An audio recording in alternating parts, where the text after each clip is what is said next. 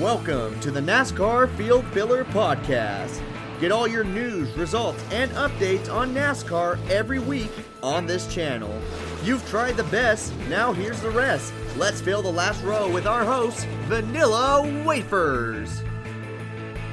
What's up, everybody? Welcome to the bottom of the playlist as well as the back of the field. This is Vanilla Wafers, and thank you for tuning in to the Field Filler Podcast. It is finally that week, and we get to see it. The 3.61 mile road course race at Daytona International Speedway. We're finally going to see the Roval, and this is going to be the first time and also one of the longest tracks that they have ever raced at. There's going to be 14 turns around the racetrack as they add a chicane over in turn number four.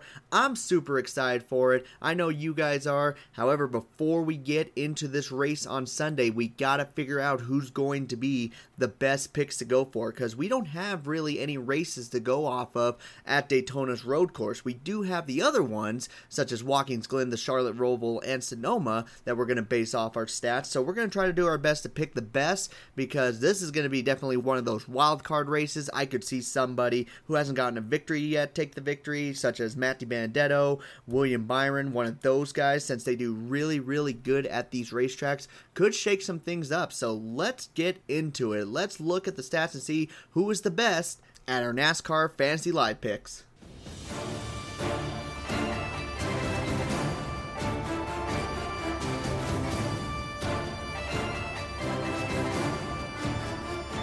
Now, I know we're going straight into the fantasy live picks. This is not like our usual episodes where we cover some of the news stories and we also talk about the holidays. It's just simply because there's not too much news stories going around this week. I mean, we got a few associate sponsors that were announced, like uh, Columbian Sportswear is going to sponsor Bubba Wallace as well as DoorDash. Acronis is going to sponsor Hendrick Motorsports till 2023, and then some other um, associate partnerships. Other than that, there really hasn't been too much news. And the holidays is not one that I'm really too excited for because it's just National Financial Awareness Day on August 14th. I'll just give you a quick hit, America, since I'm from America. We are poor. There's your financial awareness.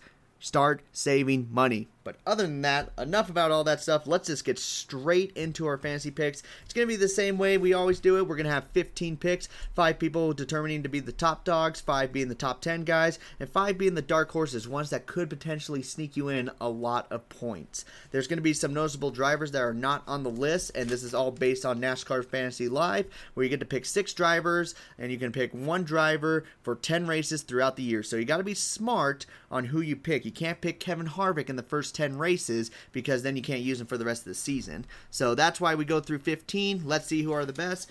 Starting off with number one, this one's not too much of a surprise if you've been keeping track of road course races, and that is the number nine of Chase Elliott. Chase Elliott is finally considered a top dog going into a race, and it's been because of his point standings. He's won the last two road course races. He won at the Roval, won at Watkins Glen. In fact, he's won at the last two Watkins Glen races, and he's finished on average 45 out of the last three years. I'm going to include Sonoma, Watkins Glen, and the Charlotte Roval for everybody.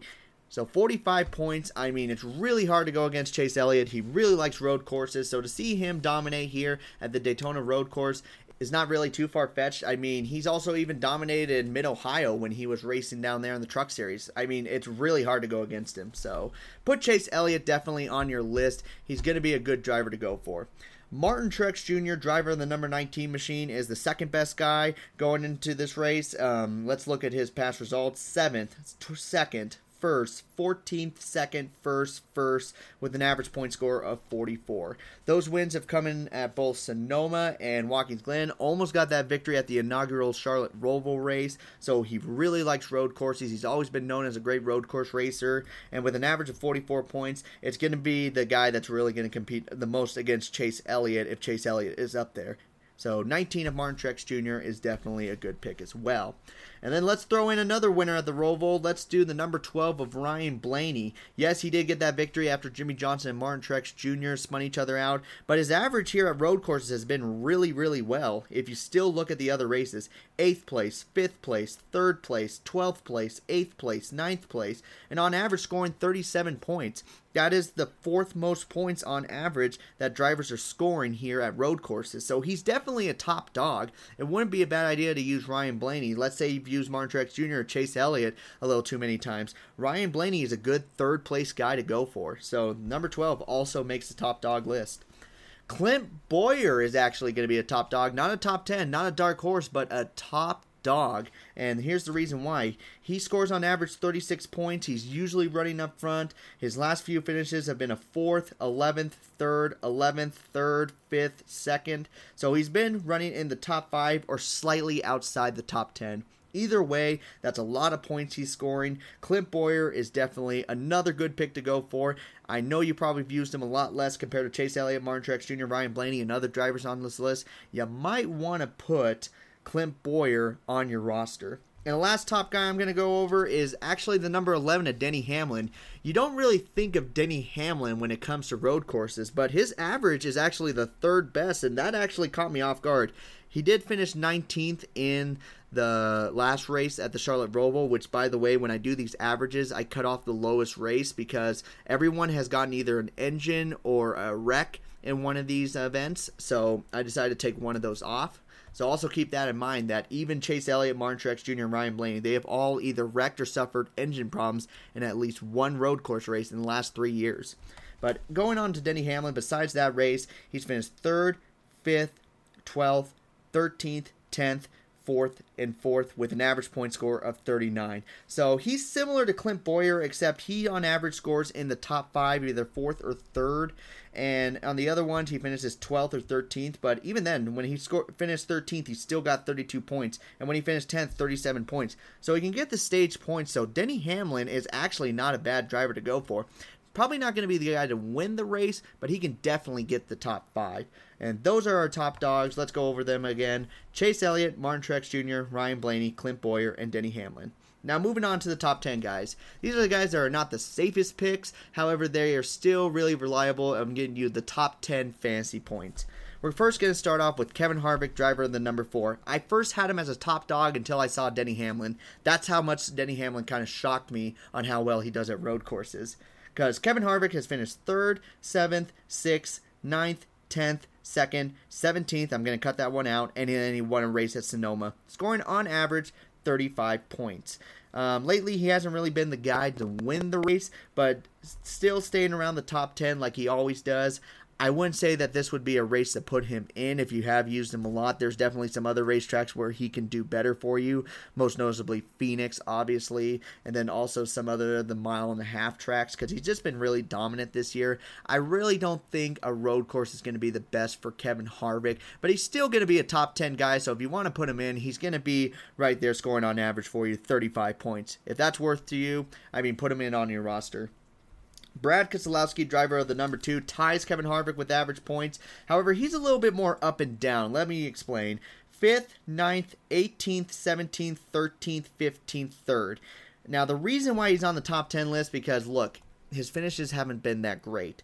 But when he does finish back there, he's still on average like the 13th place finish. He got 40 points. And then when he finished 15th, 32 points. So he does rack up some stage points. He may not be there in the end, but he's going to be one of the guys to score a higher amount of points. If you think that's worth the risk, because maybe he can put it together here at the road course, maybe get a top 10 with all those stage points, could give you up to 48 points. So Brad Keselowski may be a viable option compared to the other top five guys. However, there is a chance he can fall 12th or worse, so keep that one in mind. Jimmie Johnson, driver the number 48, is also makes the top 10 list, and he's had some impressive runs here at road courses. Uh, ninth place, 19th, 12th, 6th, 11th, 13th. He did wreck out of one race. That that one race where he finished sixth, that was the Charlotte Roval. He almost won that race, made contact with Martin Truex Jr. So he does have some little wonky finishes here near the back, but he's similar with Brad Keselowski, finishing 11th with 42 points and then 13th with 34 points. So he does do good, really good at stage racing as well. He just needs to put it together. If he can do what he did at the Charlotte Roval race, minus spinning out on the last turn, could be a guy near the front. And with his Rick Hendrick teammates, all of them have been doing really well. I haven't included William Byron and Alex Bowman, but they're going to be on this list later down. But Rick Hendrick does really good at road courses, so it wouldn't be a bad idea to even consider Jimmie Johnson. Matt DiBenedetto in the number 21 looks like one of the best top 10 guys, and here's the reason why. He's finished 11th and 6th and 4th in the last three races last year in the number 95 machine. Not even top equipment and he was still finishing up there. He scored on average 27 points. That's also including a 13th place and a 17th place finish where he was with the number 32 team one of the more backmarker teams. So he's done really good with almost mediocre equipment. Imagine what he could do this year in that number 21 machine. I like Matt DiBenedetto as a top 10 guy. If he can do it with the number 95 car, he can definitely do it with the number 21 machine. Keep an eye on Matt DiBenedetto as one of your top 10 guys. And then the last one, I'm going to include the number 18 of Kyle Busch. Now, Kyle Busch um, almost was not even on this list and it's because he's really, really struggled in the Charlotte Roval. He really hasn't gotten good results. He's wrecked both times. Uh, Watkins Glen he does fairly well, and Sonoma he's gotten a victory there in the past. But I, that Charlotte Roval, those statistics really kind of worry me because look at his last few finishes, not counting those two wrecks: 11th, 2nd, 3rd, 5th, 7th, 5th, with an average point score of 33rd. Definitely a riskier guy.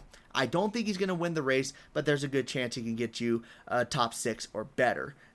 However, he could also get you an accident in the middle of the race, which you definitely don't want because Kyle Busch has the potential to get you 45 or more points for all 10 of your races. If you want to take that risk, um, by all means go, but there's definitely a lot better options here on the roster. So those are my top 10 guys Kevin Harvick, Brad Keselowski, Jimmie Johnson, Matt DiBenedetto, and Kyle Busch.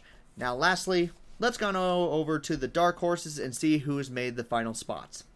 William Byron, driver of the number 24, might be actually a really, really good dark horse to get maybe his first victory here. And here's the reason why. He's led at most of the road courses that he's competed against, and he has on average 30 points. I mean, last year he did finish sixth at the Charlotte Roval, but I think he led like 23 laps. He did really good. And Sonoma, too, he also led 20 laps, just had a different pit strategy from everyone else.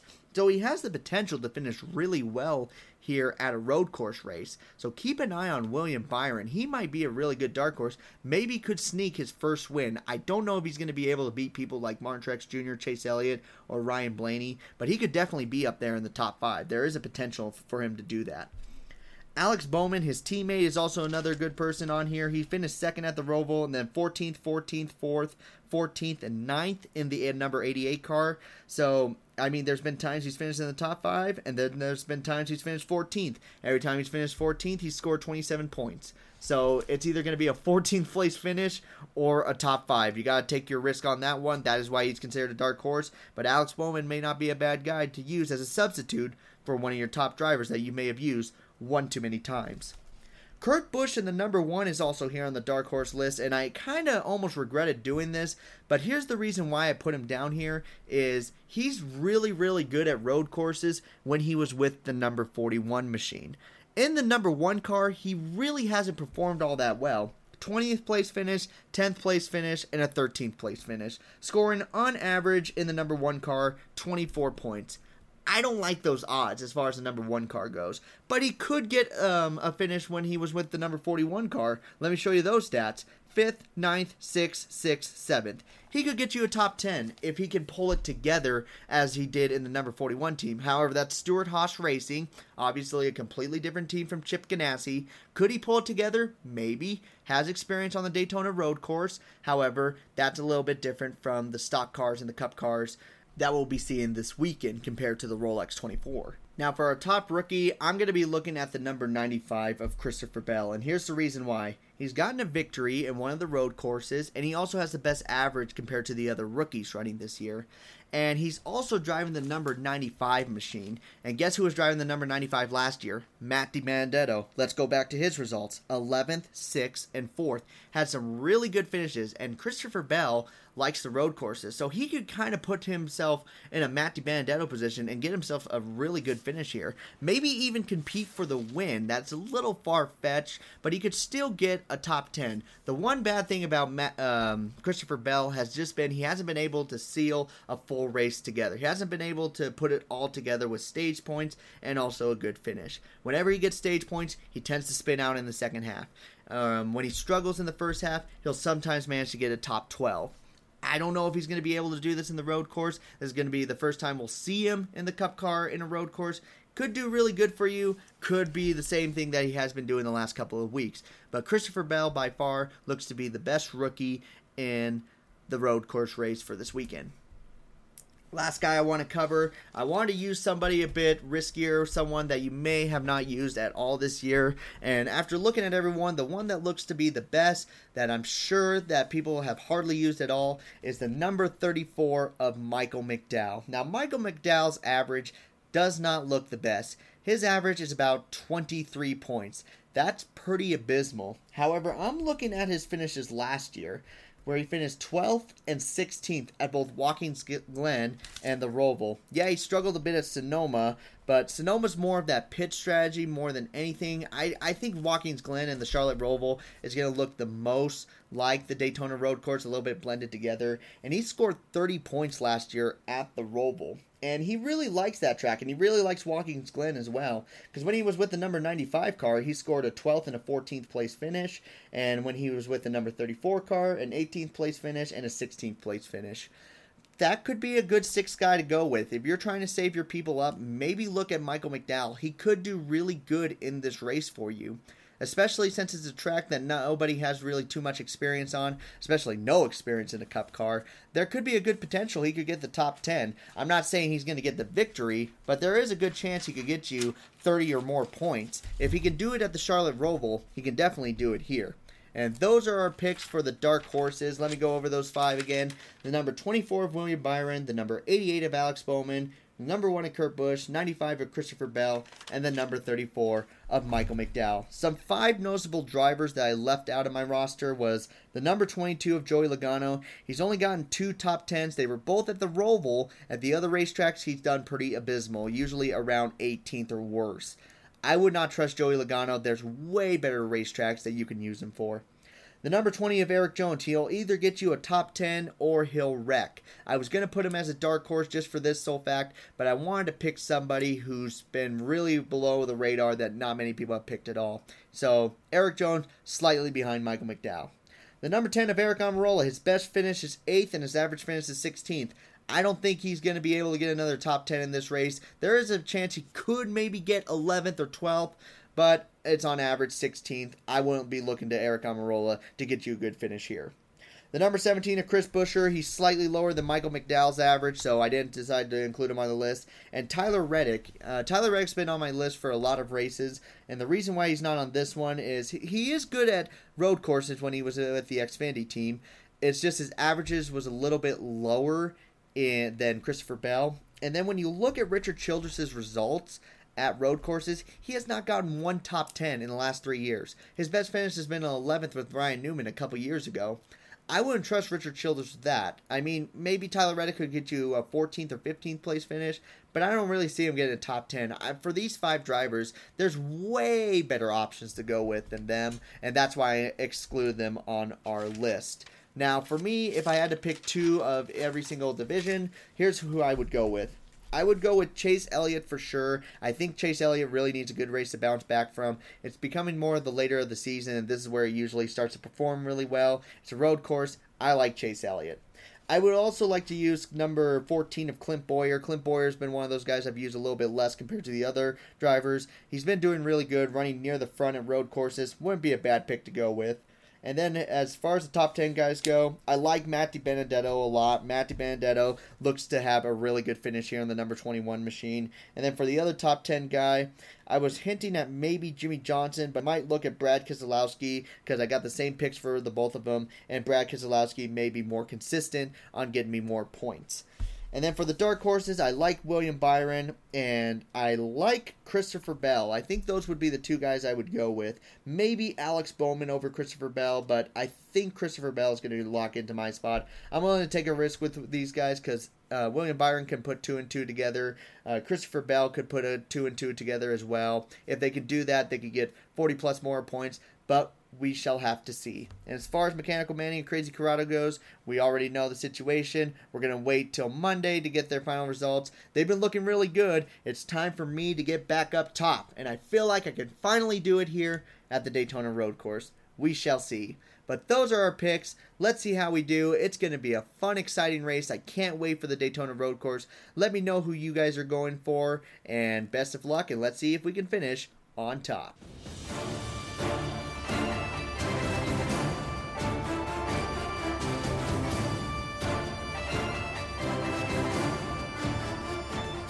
That will conclude today's episode, guys. I'm just looking really forward to this race, and I know a lot of people are looking forward to it because it's really cool to see. It was a track that we did not expect to get at all this year, and we're going to see it um, at the beginning of next year. So hopefully, this race is really well.